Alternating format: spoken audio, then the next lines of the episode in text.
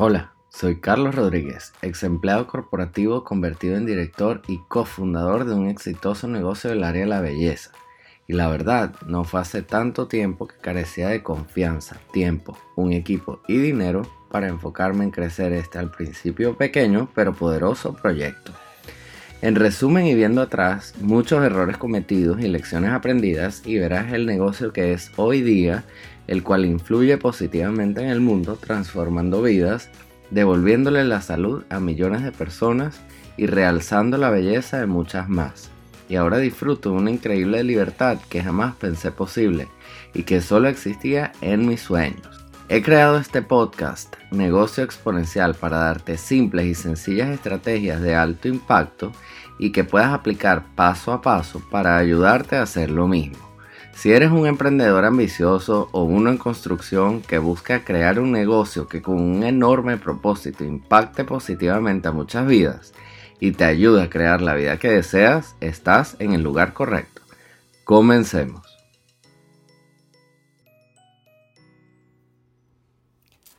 Hoy me gustaría conversar contigo en relación a las ganancias pequeñitas como le llaman los americanos, los baby steps.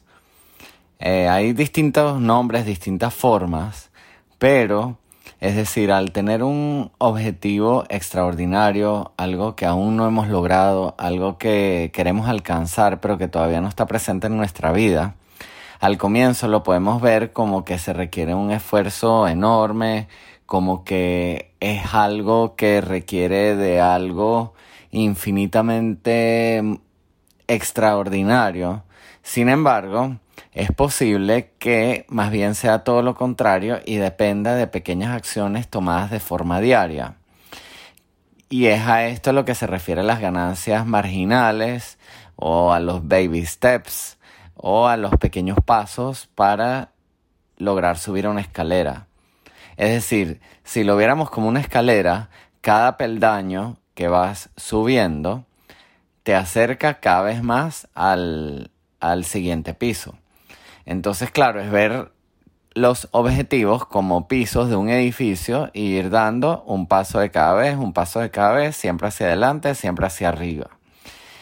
Y esta teoría, pues básicamente puedes aplicarla en tu empresa y en tu vida y en todo y hablo un poco de lo que es la homogeneidad cultural que en oportunidades genera ceguera cognitiva y cómo las ganancias pequeñitas pueden tener un impacto enorme al final del año. Acá estuve investigando y han habido varios ejemplos, por ejemplo el caso de una aerolínea que al reducir una aceituna por cada ensalada servida, la diferencia al final del año fue de 500 mil dólares menos gastados, es decir, mayor utilidad. Entonces allí el impacto de una aceituna por vuelo, por pasajero, puede ser un impacto enorme al final del año. Y pues lo mismo sucede con todo lo demás. Un paso dado pequeño pero firme y en la dirección correcta puede acercarte al cabo de un tiempo a ese resultado que deseas. Lo importante es tener claridad de pensamiento y claridad de acción, de saber qué es lo que quieres, hacia dónde vas y dar esos pequeños pasos en esa dirección. Otro punto que está relacionado a las ganancias marginales o a los baby steps es el efecto de la homogeneidad cultural. Los seres humanos por tendencia nata tenemos como esa, sí, tendencia de eh, estar como rodeados de gente similar a nosotros, con estructuras quizás familiares similares, con estructuras laborales similares, con cosas similares. Pero te quiero contar el ejemplo de Karlskoga, que es una ciudad de Suecia en la que hay muchísimo tiempo de invierno, hay muchísimas nevadas y en ese proceso de nieve abundante, eh, los gobernantes, los políticos, los del parlamento, eh, enfrentaban el tema de la nieve, los autos, los accidentes de tránsito y destinaron parte importante del presupuesto en limpiar las carreteras y autopistas. Y bueno, eh, habían juntado evidencia que era efectivo, que había reducido el tráfico, etcétera, etcétera. Pero en lo que incorporaron una miembro del Parlamento con contexto de vida distinto, es decir, esta persona no tenía carro, sino que más bien utilizaba el medio de transporte público, esta persona comenzó a cuestionar este tipo de decisiones, medidas y estructuras que se tenían planteadas. Esta persona comenzó a pues cuestionar si era realmente favorable invertir todo ese presupuesto en la limpieza de las carreteras y autopistas cuando ese mismo presupuesto podía invertirse en la limpieza de las aceras, y de las calles por donde transitaban la mayor cantidad de peatones. En esa ciudad hay un número importante de personas que se trasladan en los medios de transporte público. Incluso el porcentaje de la población es mayor en medios de transporte público que en medios de transporte privado. Que descubrieron que con la nieve había mayor cantidad de gente lesionada a causa de el, grosor de la nieve y lo resbaladizo que se podía tornar pasos peatonales y por donde transitan las personas, las aceras de las avenidas. Entonces, se dieron cuenta que si invertían ese mismo presupuesto en limpiar las aceras, en lugar de las autopistas, disminuían la cantidad de accidentes que sucedían a las personas. Al disminuir la cantidad de accidentes que tenían las personas, disminuía los gastos en la caja del Seguro Social y todo el sistema de salud, entre que la persona se recuperara, toda la inversión en medicamentos, quizás equipos médicos, muletas, sillas de ruedas, yesos, em, todo este tipo de implementos, félulas para inmovilizar y hacer que la persona recupere movilidad, si tuvo fracturas, si tuvo lo que sea.